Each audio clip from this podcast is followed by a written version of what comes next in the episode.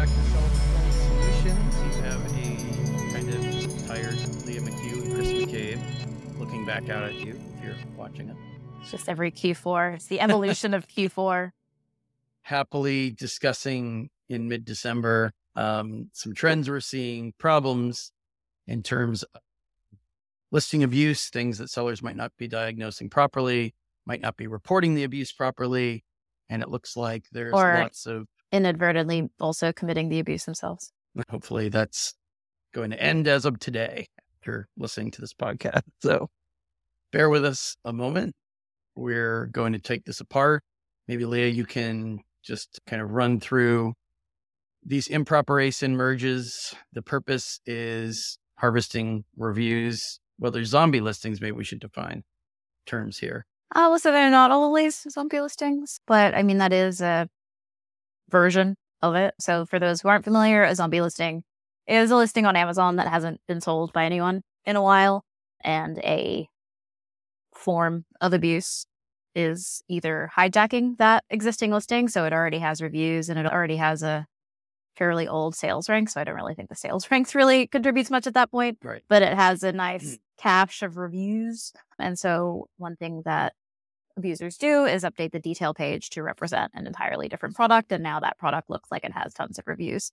The type of abuse that we're going to be talking about more today is when somebody takes an existing listing and merges it with another listing to essentially achieve the same outcome, but um, it's just a different version. So, merging the two ASINs together to harvest the old reviews and old sales rank. So sometimes it's done with zombie listings, sometimes it's done with actually active listings. Um, Variations, right? uh, well, variations are different from a merge. You don't. I mean, they're they're Merge. merging different listings of their own products. It's not that they're acquiring another product that has nothing to do with their product, their detail page at that point. yeah, and so we also see it when there's an issue with an ASIN. Sellers will try to create a new duplicate ASIN and then merge that with the old one that they're trying to correct again to keep the, the existing reviews and keep the existing rank if for whatever reason Amazon is not letting them change something on their listing. Right. And, you know, while I've seen in the past sellers doing that to correct catalog problems without issue, now there's a lot more scrutiny of it because of negative press around review hijacking, particularly because the FTC recently sued a supplement manufacturer for doing a similar review merging where they were actually using a variation family to make their new products look like they had more reviews rather than Mhm. merging it into the same detail page. Review manipulation, review abuse. The FTC's been on this for a long time. Right. And because the FTC has been on it, they've been giving Amazon a hard time about it, which means Amazon will be giving you a hard time about it. Great. Awesome synopsis, by the way. I never could have said that at this moment in time. So I'm so glad. Sounds like you're being facetious, but I don't think you are. it. I'm being completely honest. It's good after all these years that you can't tell when I'm being facetious when, when I'm not after eight years. So a little bit of background as well. We've, or at least I have, maybe you haven't been to some events lately where this is promoted as a seller hack. I'm using air quotes Yes. whatever New York, New Jersey thing that I went to. This was promoted as a good Q4 seller hack. I'm sure there are other events that are uh, promoting this stuff, other services promoting this stuff. Mm. And also seller support or account health telling people, oh, well, this Seller an- ASIN can't be reinstated. so just make a duplicate ASIN. Yeah. So, I mean, it wouldn't even work if your listing is blocked and you make a new ASIN. You can't Right. merge an ASIN with a blocked ASIN. So, even if that is your plan, going to work, you still would have to get the first one reinstated. But then if you merged it with a duplicate one, you're now violating two policies. Yes. So. and I have the conversation a lot yes, with sellers. there's a lot we could say about that. I was mostly going to focus today on the tendency for sellers who identify this. And we've heard from many hundreds at this point. Some of them want to hire us for abuse reporting. Some of them we just tell them what they can try on their own.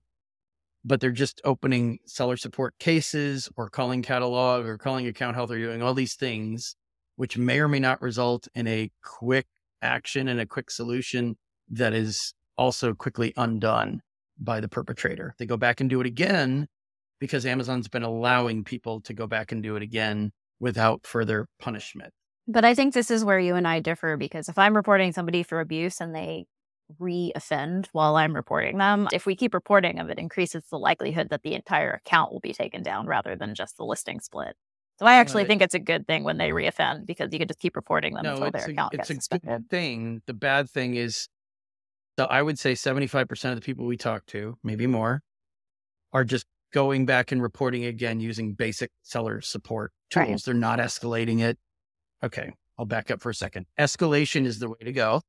They say the definition of insanity is doing the same thing a million times, hoping for a different result. Do not keep doing these seller support reports, expecting there to be a magical, you know, they've reoffended a thousand times. Why aren't they being blocked? It's going to be up to you. Unfortunately, Amazon's not taking responsibility for the fact that this happens over and over and over. Because if it happens twice, if they're a reoffender, Amazon has all the authority in the world to just block that seller.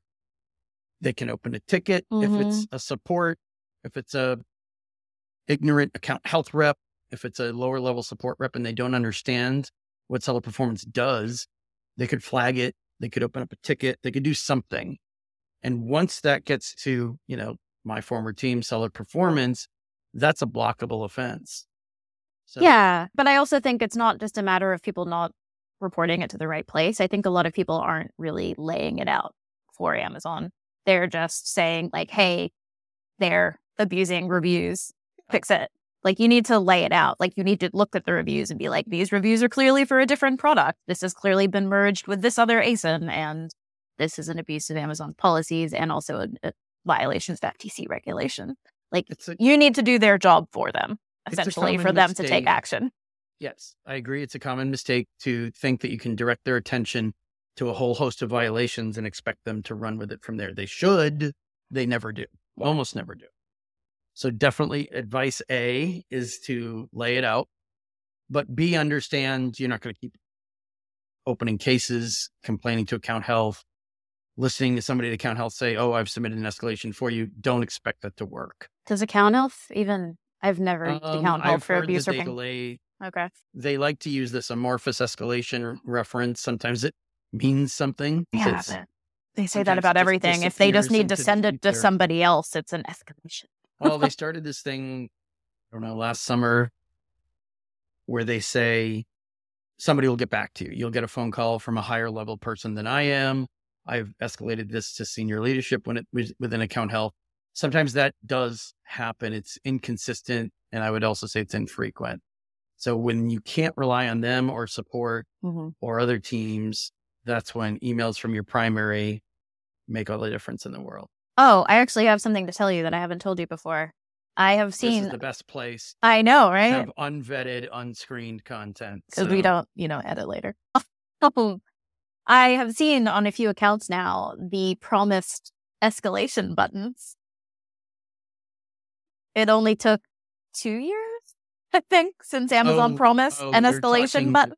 You're talking about the much ballyhooed announcement at last year, 2022's. Yeah, I, I've now seen it in a couple of accounts. It only took two years to months. materialize on a couple of accounts. 15 months, let's be fair. I'm sorry, took- 15 it months. only took, and still months. not a good number of accounts. Like I've seen it a couple of times. uh, actually, anyone hearing this who was at Accelerate 2022, I was not there, can tell me, tell us if the promise made at Accelerate was that they would have it in Q4 last year, the button.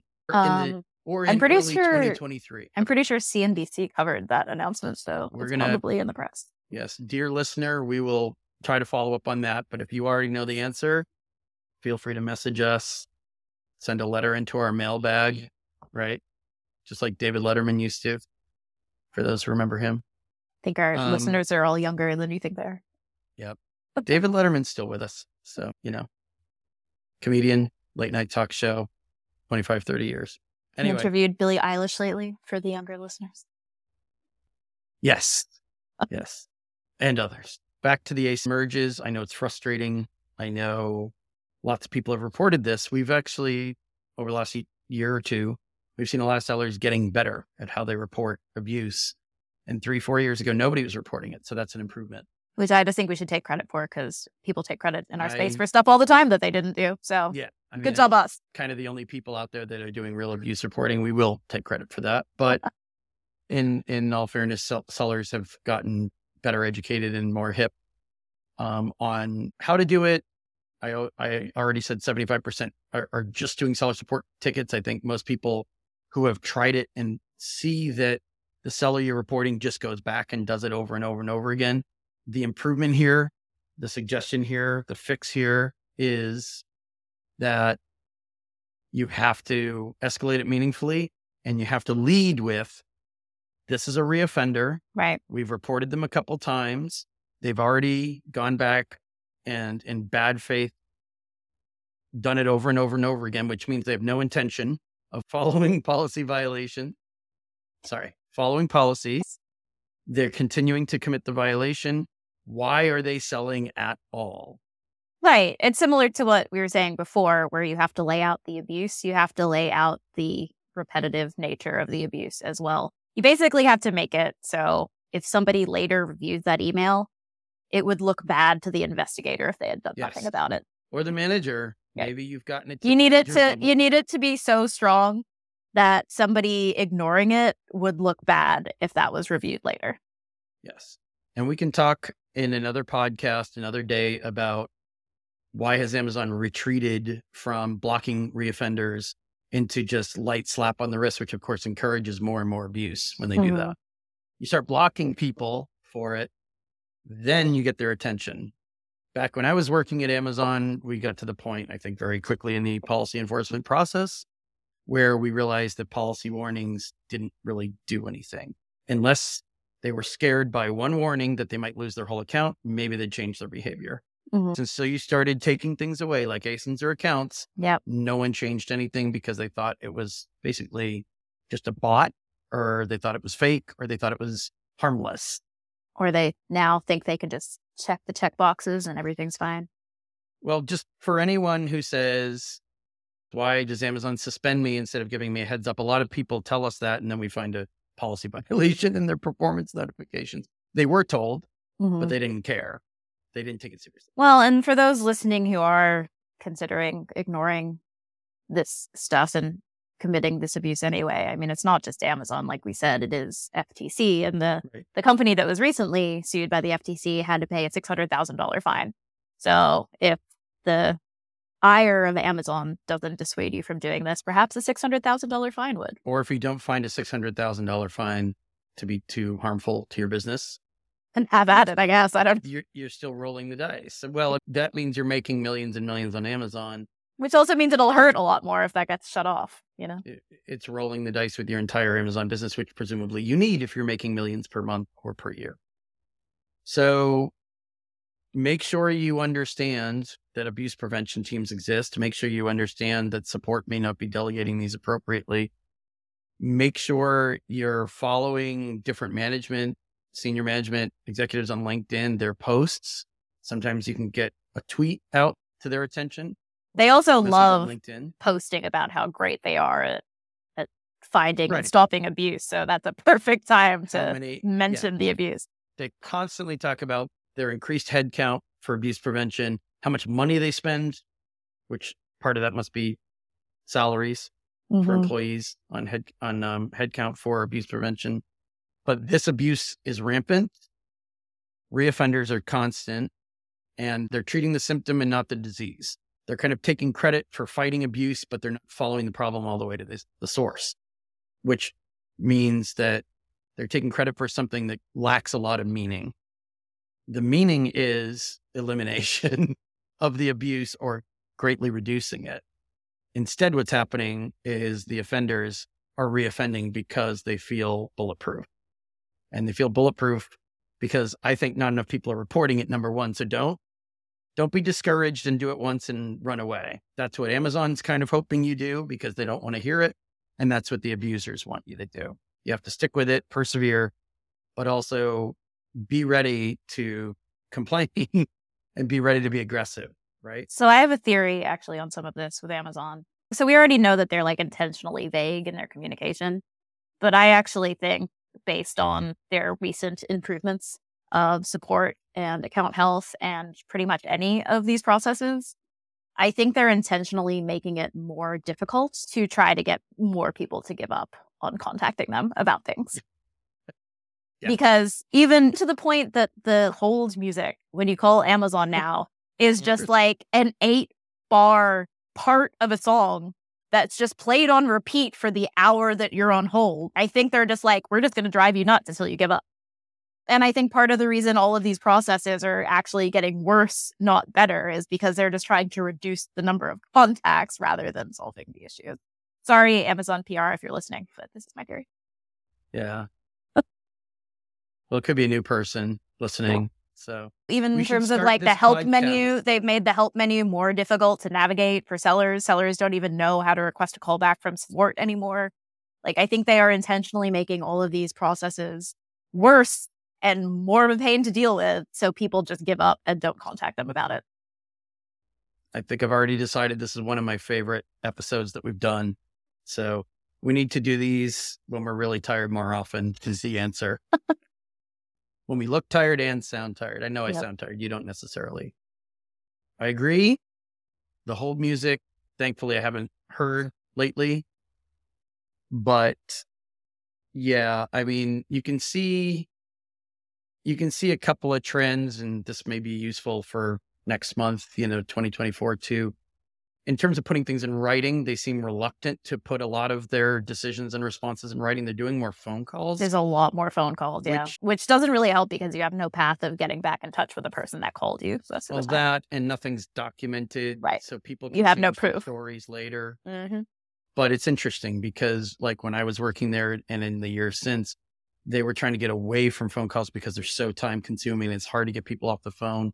Maybe in the age of the account health dashboard and account health reps, they've decided, you know what, the way things are now, we have to kind of commit to having a certain amount of phone time with sellers, but we're going to just throw quantity at the problem and not necessarily quality of phone mm-hmm. time. Yeah, no, I agree. So that's fodder for yet another episode. Yeah. In terms of Amazon PR listening in. I don't know if it's the same person that used to listen to these episodes. If you're new, welcome. Hi. we hope to make 2024 cheery and wonderful for you. If you're an uh, intern, uh, sorry you have to listen to podcasts. Right. I know. uh, you're you're paying your dues for the mothership. Anyone listening to this who's familiar with this ASIN merge problem, it's bad for buyers. It's a bad buyer experience to have misinformation on the site, to have detail pages be misleading, to have products be mislisted and misleading. Mm-hmm. It's bad for sellers. It's bad for Amazon, who has to deal with the blowback from the FTC and from the media and from others who see it. It's obvious, also just in terms of like easy to understand. Wonderfully, it's one of the things that we don't have to spend eons explaining to people. Right. right. Well, and because of that, it's also a very popular news story with the press. And it's a popular seller hack, again, with the air quotes because it's easy to do, even though you're not supposed to. Yeah. Sarcastically, my favorite two words to see together or hear together are seller hack. Some distant future day, maybe those two words won't go together. My two favorite words are gray hat. Gray hat. Thankfully, we don't hear that so much anymore. All right, everybody, thanks for listening. If you see examples of this, if you're frustrated that you've been reporting it, which a lot of you have, thank God, and you're not getting anywhere, there are better ways to do it and we can cover some of those tips in a future episode, but we can also walk you through any emergency abuse reporting because we understand that Amazon's falling behind on these or collapsing under the weight of all the abuse reports or just fundamentally not addressing the problem at the source. So thanks again. Have a great holiday. Thanks, Leah. And I will see you again soon. Thanks, Chris.